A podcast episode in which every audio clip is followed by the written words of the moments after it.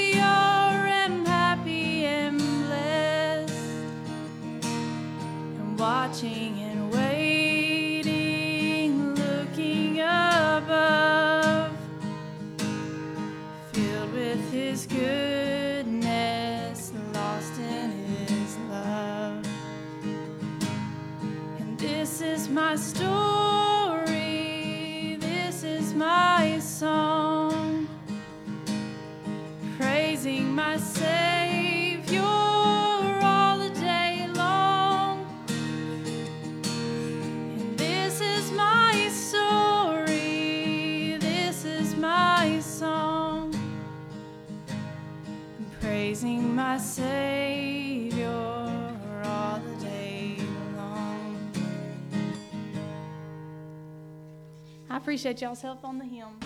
I told James they're a struggle for me sometimes. We're going to sing uh, Jesus Paid It All.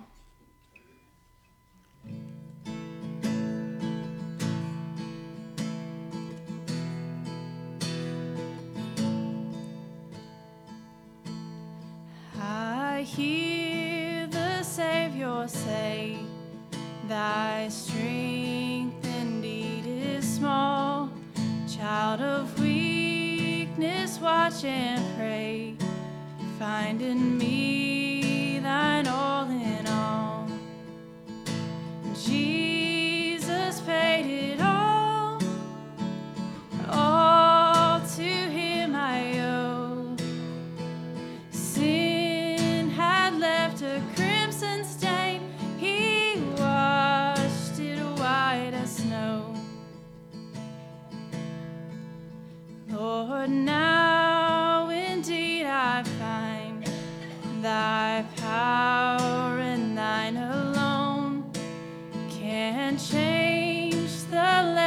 spots.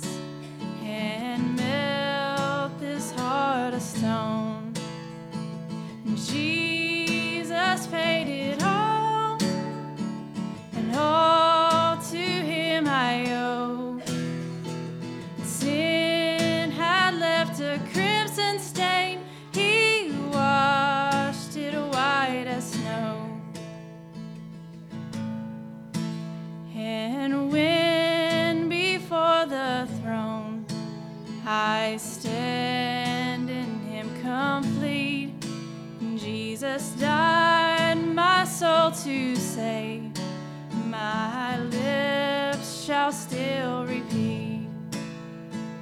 Jesus paid it.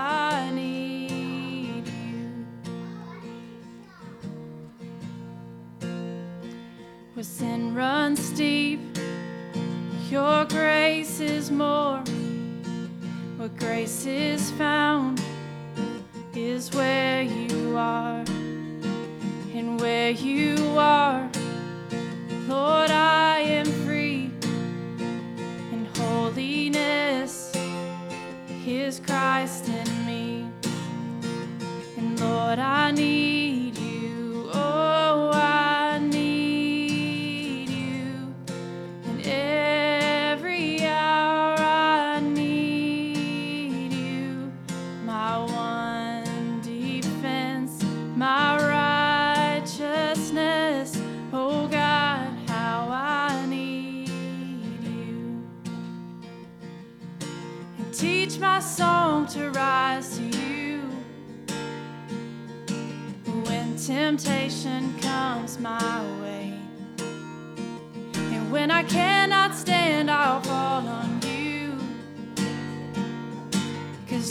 Jesus, you're my hope and stay. And Lord, I need.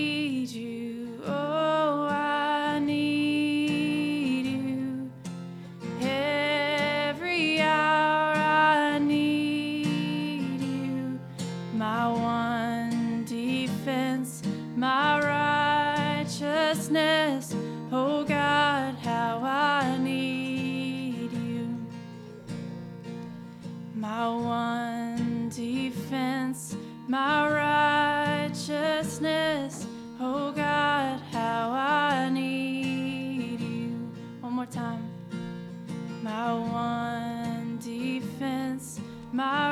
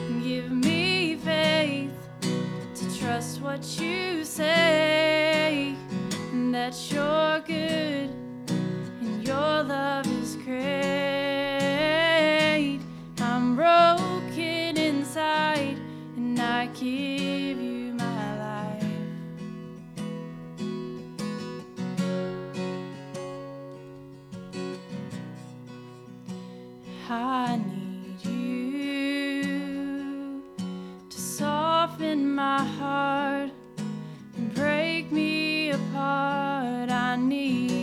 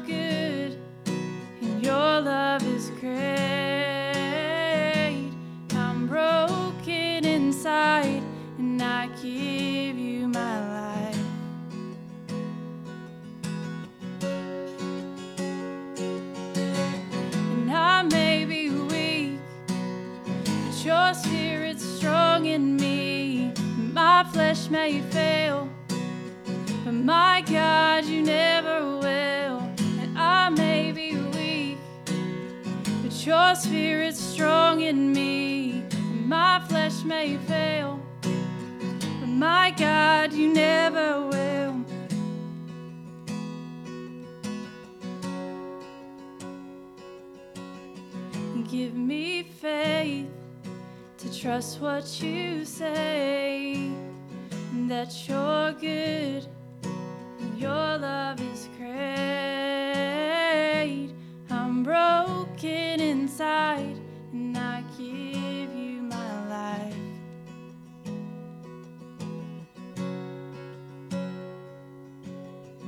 I may be weak, but your spirit's strong in me.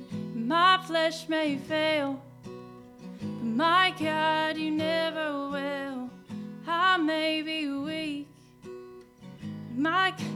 strong in me. My flesh may fail, but my God, you never will. My God, you never will. Well, good morning, everyone. And Haley, I was just sitting there thinking. Uh, I know that people may not care about this, but I'm gonna say it anyhow. We have known each other for eight years now. If you didn't know that, since 2010, it don't feel like it's been eight years. We've got older, um, and I've got bigger. But anyway, um, good morning, everybody. Uh, as you can tell, Troy is not with us, as he told us last week. Um, he is actually playing at a DNow in Columbus. Uh, actually, for the gentleman that uh, gave us Troy's information, so we could call him to be our worship pastor. So uh, glad that he's able to serve the Lord in that, and he's actually leading worship for their uh, the, the home church um, of the DNow this morning. So excited to see God use him in that way. But he'll be back with us next week. So. Uh, thank you, Haley, for being here uh, and leading for us this morning as you do so often for us as we need it. Um, this morning, if you would, we're going to be in John chapter 3, verses 1 through 15. Um, but I just wanted to give an update too, because I forgot to tell Jamie to say anything. Uh, and once again, that's my fault, just like uh, not putting the announcement slide up. Um, the, we had the youth event Friday night for those that didn't get to make it and join us with that. Um, the, the association put it on, uh, but all of the churches in the association were to come together and worship with youth together. Uh, and our church donated to the event, and uh, we've talked about it for about a month now, uh, and just about what was going on. It went off very well. The band did fantastic. The speaker did well. He did really good also. Um, we had about 105 people there in all, um, which may not sound a lot when you think about four cities coming together to do something, but uh, considering the association has never done anything for the youth in a very, very long time. Um, really excited about the attendance we had. I was really expecting about 60 people in all to come to it, uh, and almost doubled that. Uh, so hopefully it'll be something that we, uh, as the associ- association, agrees to do uh, year round uh, to provide something for our churches to come together to have something for the youth in our communities. Uh, but that went well and excited about what God did in it. We also, most importantly, we had one individual that saw that he has drifted from the Lord and rededicated his life and recommitted his life to Christ and is hopefully going to seek after him. He goes to um, Jimmy May. I, am not too sure where he pastors. Uh, he goes to Jimmy May's church. Um, so uh, I'm sure Jimmy will follow up with him and uh, hope and help him, uh, help disciple him and lead him in the right way. Um, but great event, great time this week. Uh, I hate that if you didn't get to make it. I hate that you didn't get to. It was fantastic time. It was loud and it was exciting and it was loud. Um, and I know I'm only, I guess I'm 26. I may be 27. I'm not sure. Um, I guess I'm only 26, but I, I've been out of youth ministry now almost four years, so I'm not used to the loud anymore. Uh, so, but it was a really good time in uh, the uh, time for youth. But I want to pray real quick, and uh, actually, no, I'm just let's just stand and let's read the word together, then we'll pray. John chapter 3, verses 1 says this Now there was a man of the Pharisees named Nicodemus, a ruler of the Jews. This man came to Jesus by night and said to him, Rabbi, we know that you are a teacher, come from God. For no one can do the signs that you do unless God is with him. Jesus answered him, Truly, truly, I say to you, unless one is born again, he cannot see the kingdom of God. Nicodemus said to him, How can a man be born if he, uh, when he is old? Can he enter a second time into his mother's womb and be born? Jesus answered, Truly, truly, I say to you, unless one is born of water and the Spirit, he cannot enter the kingdom of God. That which is born of the flesh is flesh, and what is born of the Spirit is spirit. Do not marvel that I said to you, You must be born again. The wind blows where it wishes, and you hear its sound, but you do not know where it comes from or where it goes. So it is with everyone who is born of the Spirit. Nicodemus said to him, How can these things be? Jesus answered him, Are you the teacher of Israel, and yet you do not understand these things? Truly, truly, I say to you, we speak of what we know and bear witness to what you have seen, but you do not receive our testimony. If you have told you earthly things and you do not believe, how can you believe if I tell you heavenly things? No one has ascended into heaven except for he who ascends from heaven, the Son of Man. And as Moses lifted up the serpent in the wilderness, so must the man the Son of Man be lifted up, that whoever believes in him may have eternal life. Let's pray. Dear Heavenly Father, we love you, we thank you, we praise you, we glorify you this morning for who you are. God, you are the God that delivered the Israelites out of the hand of the Egyptians. You are the God that is with us through all of our trials and tribulations, God. You, but ultimately, you're the God that, as you see in the last part of this, God, as we read it together this morning, you are the God that lifted the Son of Man up on the up on the pole, God, so that now we can look upon Him for salvation. And we thank you for that. We thank you for the glory that has come from that, the forgiveness, the love, the mercy, the gracefulness, God, that you have provided and bestowed upon us because of the name of Jesus. This morning, I pray as we look into what it means to be born again, Father, and we ask, you know, what it is and why it's necessary and how it happens, Father. I pray that there's any here that doesn't know you, Father, that, that, that this be the morning, uh, God, that they are born again, that they relive their life, that they become a new man, new woman within you, Father. But God, for us that are here, God, let us look upon Christ on the pole. And not let us just reflect and look of what we used to be, God. But God, let's look forward to what you are making us to be. How you're going to continue to grow and sanctify us, Father. We love you, we praise you, and we glorify you. In your Son's perfect and holy name. Amen.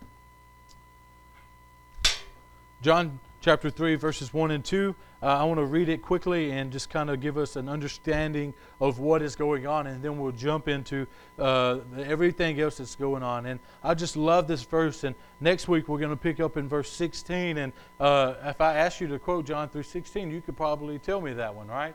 Uh, that's the one that most people know, and uh, and I almost preached all of it, but it's just so much stuff going on this morning that I, I, I had to break it up like this.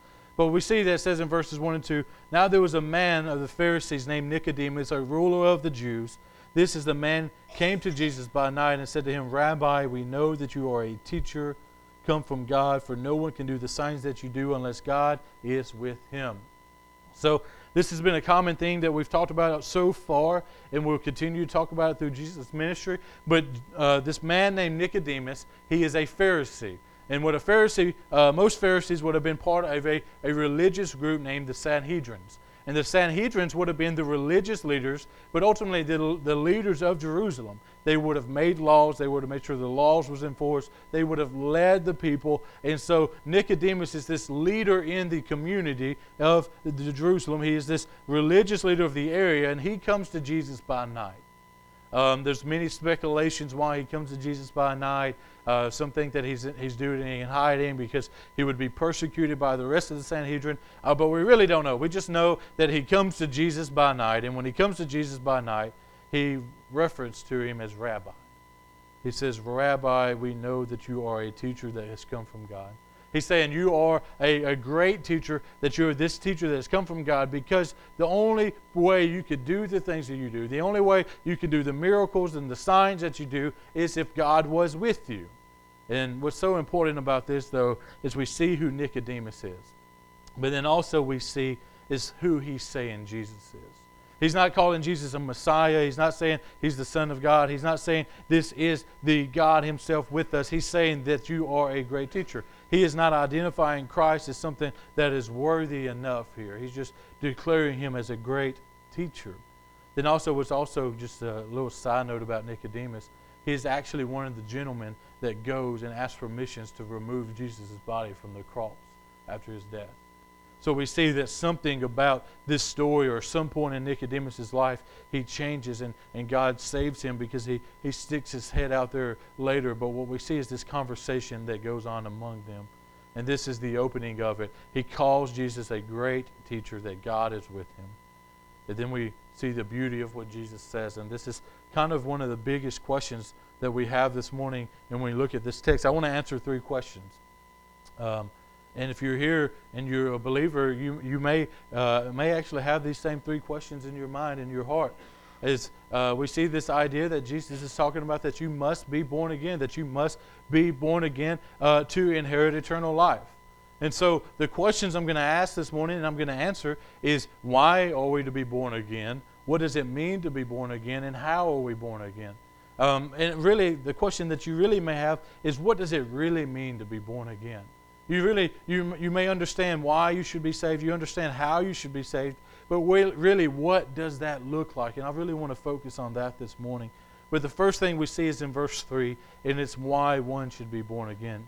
Jesus answered him, Truly, truly, I say to you, unless one is born again, he cannot see the kingdom of God that unless a man is born again, he cannot see the kingdom of God. And really, uh, this is identifying what it means and why, uh, why one must be born again. It's that for one to be see the kingdom of God, for one to have eternal life through Christ Jesus, that they must be born again. They must accept Christ as the Lord and Savior. But really, it's a little more in depth than that. I don't want to add to what Jesus says, but I want to explain it a little bit better for us because we don't come to Jesus just so we can have heaven, right? We don't come to Jesus so just so that we can have a good life after this life ends. We come to Jesus for so much more. We come to Jesus for forgiveness of sin so that we can be with the Father forever, so that we can live for Him, we can glorify Him, we can bring Him honor and glory, that we can serve Him. When we come to Jesus, it's more than a get out of hell, hell free card. It is so much more than that, but so often what we've done is we've limited it to that. And so when Jesus says that one must be born again to inherit the kingdom of God, what he's saying is that one must be born again to find forgiveness of sin. Because the all reality, and I say this all the time, but the issue is that we have a perfect and holy God that is, is all knowing, all powerful, perfect, and then we have ourselves, and we're far from that. We are so imperfect. We are so sinful, so fallen, so depraved that the issue is we have sinned against God and it has separated us from Him. And because we've been separated from the Father, now we can't be with Him. So the biggest issue in our life is nothing that happens in this life, but rather it is sin itself. And so when we are born again, what it means is that we're calling upon someone, which is Christ, as we're going to see in a minute, for salvation, for forgiveness of our sins. And when we're forgiven of our sins, what happens is that we're then reconciled to the Father, that we can now be in a relationship with God Himself. And then because of that, we can have eternal life in Christ Jesus. That we can live forever with God rather than away from God in eternal punishment. So when Christ first says that a man must be born again, that is why. That is why you have to be born again. That is why Your neighbors need to know the gospel. That's why you should share the gospel with everyone around you. It's because if one is not born again, they cannot inherit the kingdom of God. Second thing I want to ask is what? What does it mean to be born again? What does this look like? What does this really mean for us this morning? It's in verses 4 through 8. Says this Nicodemus said to him, How can a man be born if he is old? Can he enter a second time into his mother's womb and be born? And Jesus answered, Truly, truly, I say to you, unless one is born of water and the Spirit, he cannot enter the kingdom of God. That which is born of the flesh is flesh, and that is born of the Spirit is spirit. Do not marvel of what I said to you. You must be born again. I'm going to pause there because I'm going to come to 8 in just a minute. But Nicodemus is an educated man, okay? I want us to understand this. Is that Nicodemus is a very educated man. And so when Jesus responds with that he must be born with water and spirit, he was being a whole lot more gracious than I would have been. Because I just want you to imagine that somebody, you're talking to them about being born again, and they say, How can somebody be born again? Are they going to go back into their mother's womb and be born again? It just doesn't make sense, right? We have several people here that work as nurses and things of that nature. I think of Haley specifically. She works in the um, whatever that department's called when they, they give birth to children. Um, and I think of that. You, this is just a this this is something he should have known. Nicodemus is just in this moment, he's asking a dumb question, right? Can somebody really be born again? Is what he's asking. And, and Jesus was a whole lot more gracious than I would have. I would have called him an idiot or something of that nature. Um, but he asked this question. He says, Can a man go back into his mother's womb and be born again? Obviously, that's not possible, right? Obviously, this is not what Jesus is saying. And Nicodemus should have known this. He, he shouldn't have marveled so strongly at what Jesus was saying but what's important is what Jesus had to say in response. He says, And he answered, Truly, truly, I say to you, unless one is born of the water and the Spirit, he cannot enter the kingdom of God. What does this mean? What does it mean to enter, uh, to be born again of the water and the Spirit? There's so many speculations when it comes to this first one. To be born of the water. What does it mean to be born of the water? Some would mean that it's a. Uh, some people take that it means a physical birth because uh, uh, of you know we're born in that kind of way, and then some would take that it means baptism. Uh, but really, both of those are, are, are not really what he's trying to get at here though baptism is so important, though baptism is important, and if one comes to Jesus in salvation, he must be baptized if all possible, unless there is something that is extremely preventing one to, because it is a command of God to be baptized after one is saved. And if one is not willing to be baptized, then maybe it shows their heart behind why. Um, but obviously, there's cases where one couldn't, as for example, the man on the cross. Um, but what we see in this is he's talking about being born of the water. For us to really understand that, I want us to look at Ezekiel 36. Um, if you want to turn with me, you're more than welcome to. Ezekiel 36, we're going to be in verses 25 through 27. This is, a, uh, this is actually a scripture that Jesus seems to be referring back to in this moment when he talks about water and spirit. But Ezekiel um, 36, 25 through 27 says this I will sprinkle clean water on you, and you shall be clean from all of your uncleanliness, and from your idols I will cleanse you. And I will give you a new heart and a new spirit, and I will put within you and I will remove the heart of stone from your flesh and give a heart of flesh. Uh, and I will put my spirit within you and cause you to walk in my statutes and be careful to obey my rules. The important thing when it comes to the water is verse 25. It says, I will sprinkle clean water on you, and you shall be clean from your uncleanliness and you from all of your idols, and I will cleanse you. So what he's talking about here is not a physical water that is touching us, that we're not born of a physical water, but rather it's talking about the cleansing of sin, the forgiveness of sin. So that when we call upon the name of Christ, as we're going to see in just a minute, as we look upon him lifted up, we're going to see this idea that the cleansingness of the waters represent this idea of being forgiven of our This is forgiveness of our sins. And really, um, there's a fancy word for it, and I, I really find these uh, significant um, but there's one called regeneration. Uh, regeneration simply means the moment in which you are regenerated, the moment in which you are saved, the moment in which you are forgiven of your sin. And what's so important about that word and what this really means to us this morning is that when you're cleansed by the water, when you have the water birth of which Christ is talking about, the forgiveness of sin, it's a moment thing. it happens in an instant. That when you when an individual calls upon the name of Christ for salvation, in that moment they are forgiven. In that moment they are saved from their sin, from death, and from hell. In that moment they find a hope like no other. But the difference is, he goes on, he talks about this birth of the Spirit. The birth of the Spirit is slightly different. The birth of the Spirit, there's a word that we kind of refer to it, and it's called sanctification. Uh, I actually want y'all to say this word with me. I've never done this before, but say sanctification with me. One, two, three. Sanctification. All right, sanctification, what it means, it means the process of growing to be more like Christ. Now, that's not a, that's not a Webster definition or nothing of that nature. That's me wording it myself. It's the process of growing to be more like Christ. Isn't this is the birth of the Spirit? And if you read verses 26 and 27 of Ezekiel, we see that says this, and I will give you a new heart and a new spirit, and I will put them within you. And then I will remove your heart of stone and put a heart of flesh. Then he says in verse 27, I will put my spirit within you and cause you to walk in my statutes. This isn't something that happens immediately. This is a process that happens in our life. This, is, this isn't forgiveness of sin. Forgiveness of sin is what brings salvation, and what sanctification is, is us growing to be more like Jesus. This is a lifelong process. We cannot, if we every day, if we grew more and more like Jesus in our entire life, we would still fall short by a million miles that we can never be good enough. We can never live as Christ has called us to live. But our goal and our job is to allow God and to trust in God to change us as we live this life. That's why you see some people that when they come to know Jesus, that next day they may still use the same language they used the day before. They may use the same, uh, they may have the same attitude. That's why when you're at work or when you're doing whatever you do throughout your day, you may see the old self come up every now and then. Now, I, I may be the only one that deals with that, but I sin from time to time. I mess up from time to time. I fall into temptation from time to time. But that is God working in our hearts. He is creating a new heart in us. And this takes time. This is a process. And we will never truly be sanctified until we are standing in heaven with our Father in heaven. So the Spirit, born again of the Spirit, is something that is a lifelong process.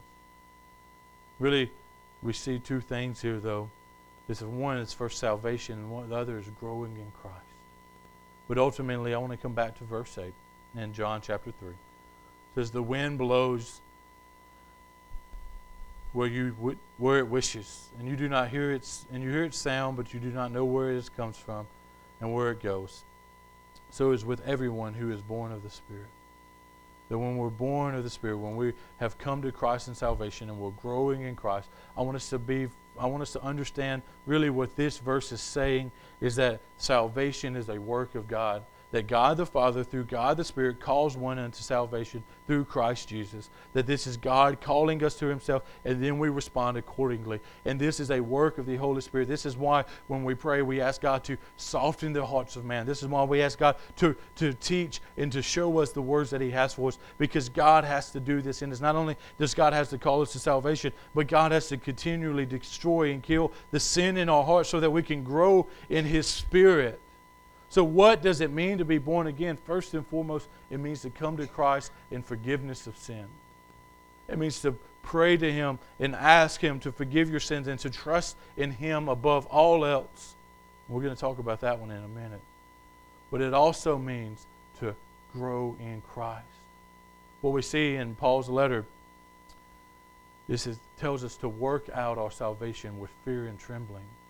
Not, and what he's talking about, he's not talking about that we earn our salvation through our works, but when we come to Christ in salvation, then we begin to live like someone different.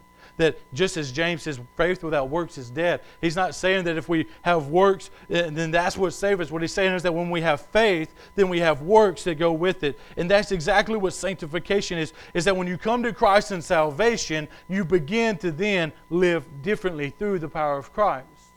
It's not an immediate change, it's not a perfect life, but it is a life that is beginning to change gradually through Christ Jesus. For some, that may seem different than others. I have a good friend of mine. Uh, he is um, not living the life he should at this point in his life, but um, at one point when he came to Christ in salvation, he was high that day. God saved him. His high went away. He dropped every drug and everything he did. This was high school. He dropped everything he did in that moment and began to live for Christ. For him, it was an instant thing. For many, though, it's not like that. For many people come to know Jesus and they still struggle with the same sin day in, day out. And as somebody pours into them, eventually they can conquer that sin through the power of the Holy Spirit. The sanctification looks different for everyone, but the point is, is that we're trusting in God to teach and to develop us every day of our lives to be who He's calling us to be. Then so, the next question is how is one sanctified? How is one regenerated? Verses 13 and 15 says this No one has ascended into heaven except for he who is descended from heaven, the Son of Man. He's talking about himself. No one has ascended into heaven, but he who that has descended. That Christ, in his birth, he descended from heaven onto earth, that he is the Son of Man. And then he goes on in 14, and Moses, and as Moses lifted up the serpent in the wilderness, so must the Son of Man be lifted up, that whoever believes in him may have eternal life. Um, I have this idea, this theory, that when you read Scripture and you see a perfect example and you want to turn back to it, that's what we should do. So if you would, turn to Numbers chapter uh, 20 with me. Numbers 21 with me. Uh, this is the story of Moses raising the serpent up. Moses, uh, Numbers 21, verse 4 says this From Mount Hor, they set out by the way of the Red Sea to go down to the land of Edom. And the people became impatient on the way. And the people spoke out against God and against Moses. Why have you brought us up out of Egypt to die in the wilderness? For there is no food or water, and no loathe this worthless food. And we loathe this worthless food. So I'm going to pause there because I'm going to get to the other in a minute. So let's just lay the picture here is that uh, God delivers the people out of Egypt, as we talked about this morning in Jamie's scriptures out of Exodus, is that he destroyed the Egyptians, he delivers them out of Egypt, and then after they get over the Red Sea, we actually see that God puts a, a, a storm, a tornado in front of them that guides them, something behind them to protect them. Then eventually he provides manna from heaven, and he it says that even their souls did not wear out in this time period. God provided everything for the Egyptians, for the Israelites in this moment. He provided everything for them. Time and time again, He provided different ways of water, different things like this. But every time, and it's a constant thing as I'm reading through Exodus right now, I see it so often, is that these Israelites, they come to Moses and they complain about the, what God has given them. They complain about not having water, not having food, hating the manna. They, they complain about all these things. And then we're getting towards the end of the story, and what we see is that they do it one last time. They do it this, this time here, maybe not the last, but they do it this time here. And what does God do? It says, Then the Lord sent the fiery serpents among the people, and they bit the people, so that many people have died. So apparently, what happened was these people were questioning who God was. They were questioning his deity, his sovereignty, his love, his compassion. They were questioning who he was, that, they, that, that he was going to deliver them to death. And so what does he do? Is he sends down this, this curse, these, these fiery serpents. Um, I know I don't think anybody here likes snakes, so I think you can understand this. So these fiery snakes come down and they begin to bite the people. When they bite the people, the people begin to die pretty natural, right? If you really think about it, this is something that could happen easily today. That if a snake bites you, you don't do anything about it. If it's poisonous, it can kill you. Um, but what's so significant about this is that they complain, they, they turn against God, so God brings forth this curse. And when he brings forth this curse, then what happens is the people begin to recognize their fault. And that's what we see in verse 7. It says, And the people came to Moses and said, We have sinned, for we have spoken against the Lord and against you. Pray to the Lord that take away the serpent uh, from us. So Moses prayed to uh, prayed for the people. I'm going to pause there again. And so what happens is these people come to Moses because Moses is this kind of this in between guy between the people and God. He's this propitiation. The same thing that Christ is for us today is this who Moses was for them then. And so what we see is that they come to Moses. They say, "Pray to God that He would remove these serpents and forgive us. That we have we have sinned against Him. We have spoke against Him and yourself. And so just pray to God that He remove these serpents." Then verse 8 The Lord said to Moses, Make a fiery serpent and set it on a pole, and everyone who is bitten when he sees it shall live. So Moses made a bronze serpent and set it on the pole, and any serpent that bit anyone, he would look at it, the bronze serpent, and live. So Moses prays to God. And then what does God tell Moses to do? He says, Take this pole, I want you to put a bronze serpent on it, and whenever people look upon that, then they will be forgiven, then they will be healed of the curse. And what's so significant about this, and what I really want to point out about this, is that they, this, this curse falls upon the land. It starts to kill people, and they pray that this curse would be removed, but it's not. That's what's so significant about this story, is that the curse is not removed from them, but rather a deliverance of the punishment of the curse comes, right? Is that the snakes don't leave the camp, but rather the, the, the way to be healed from the poisonous of the snakes is provided that when they were bitten, they would look upon this thing that was raised up on a stick and they would be healed. They would have faith that God would heal them. They would trust in this God to provide for them, and then they would be healed in that moment. Same thing for us. Is that a curse has happened. The curse of sin has happened. It has fallen upon each and every one of our lives. The curse of sin brings forth the death, brings forth punishment, brings forth hell, brings forth a lot of different things. But the idea of sin does not leave us. Sin does not leave our camp. We are not relieved from the curse, but rather, what Jesus is doing here is he's comparing himself to the serpent because he would then become the curse that would heal us of the curse. That Christ took upon the sin of all humanity so that we could have forgiveness of sin. He became sin so we can be forgiven of sin. And this is exactly what we see in the story of Jesus that he was taken and he was marched up the hill, he was nailed to this pole, and he was raised up on a hill. And now, because of the death, the resurrection of Christ Jesus, we can now look upon him on a pole and have forgiveness of sins, just like those of the uh, Israelites looking upon a stick with a serpent on it. That we can now be delivered from the curse that has entangled all of us to death. So we see this morning that we should be born again because it brings forth forgiveness and reconciliation, eternal life. We see that what born again means is that we come to Christ in salvation and trust in Him forgiveness of sin, and in doing so, we begin to grow and to live more, live more like Him. But how do we do this? How do we come to Christ in forgiveness of sin? As we look upon Him on the cross. We realize that this is our deliverance of sin. That we no longer trust in ourselves, trust in our own ability. We no longer grumble about the things in our life, but rather what we do is we begin to look towards Jesus and we understand that He is the only thing that can deliver us from the sin, the curse of our land, the curse of our lives. He is the only thing that is good enough and worthy enough to bring us out of that. And without Him, we have no other hope. Without Him, there is no other way of salvation that we must look to Him to be born again.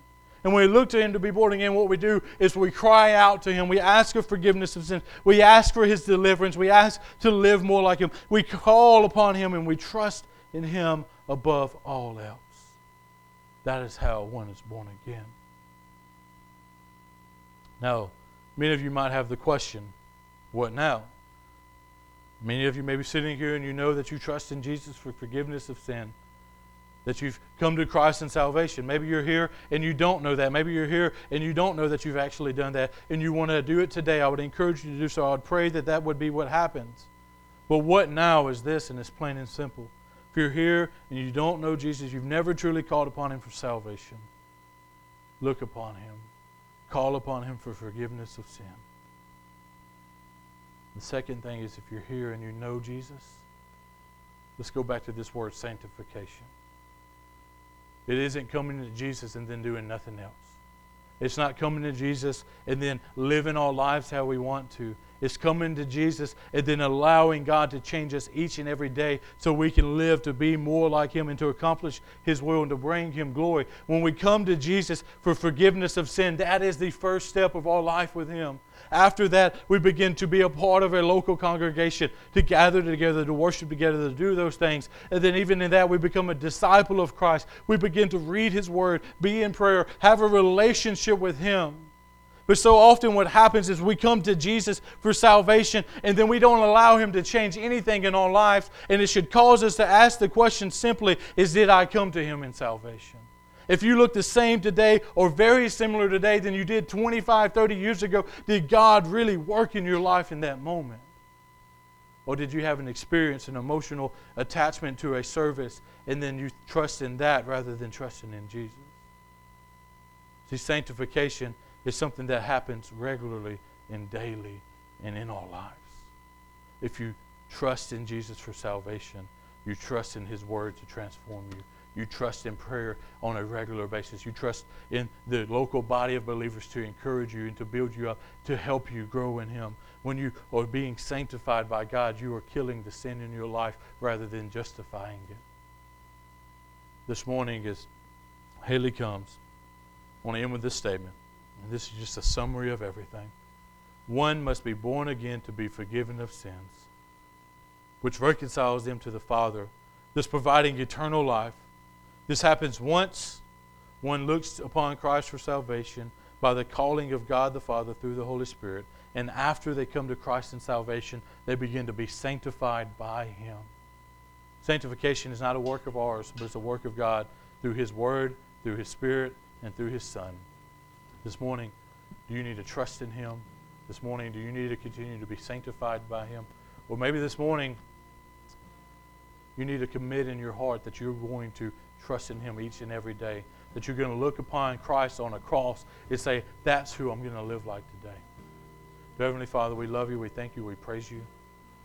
God, I thank you for Nicodemus. Thank you for him coming to you in the dark. He asking this question of how is one born again? And because of that, God, we now see that we must be born again to inherit, inherit eternal life, to be with you forever. But not only that, God, but we see that you are the one that saves us and grows us. And God, I pray that that's exactly what you do this morning. Are any that are lost, God, that you call them to yourself, they respond accordingly.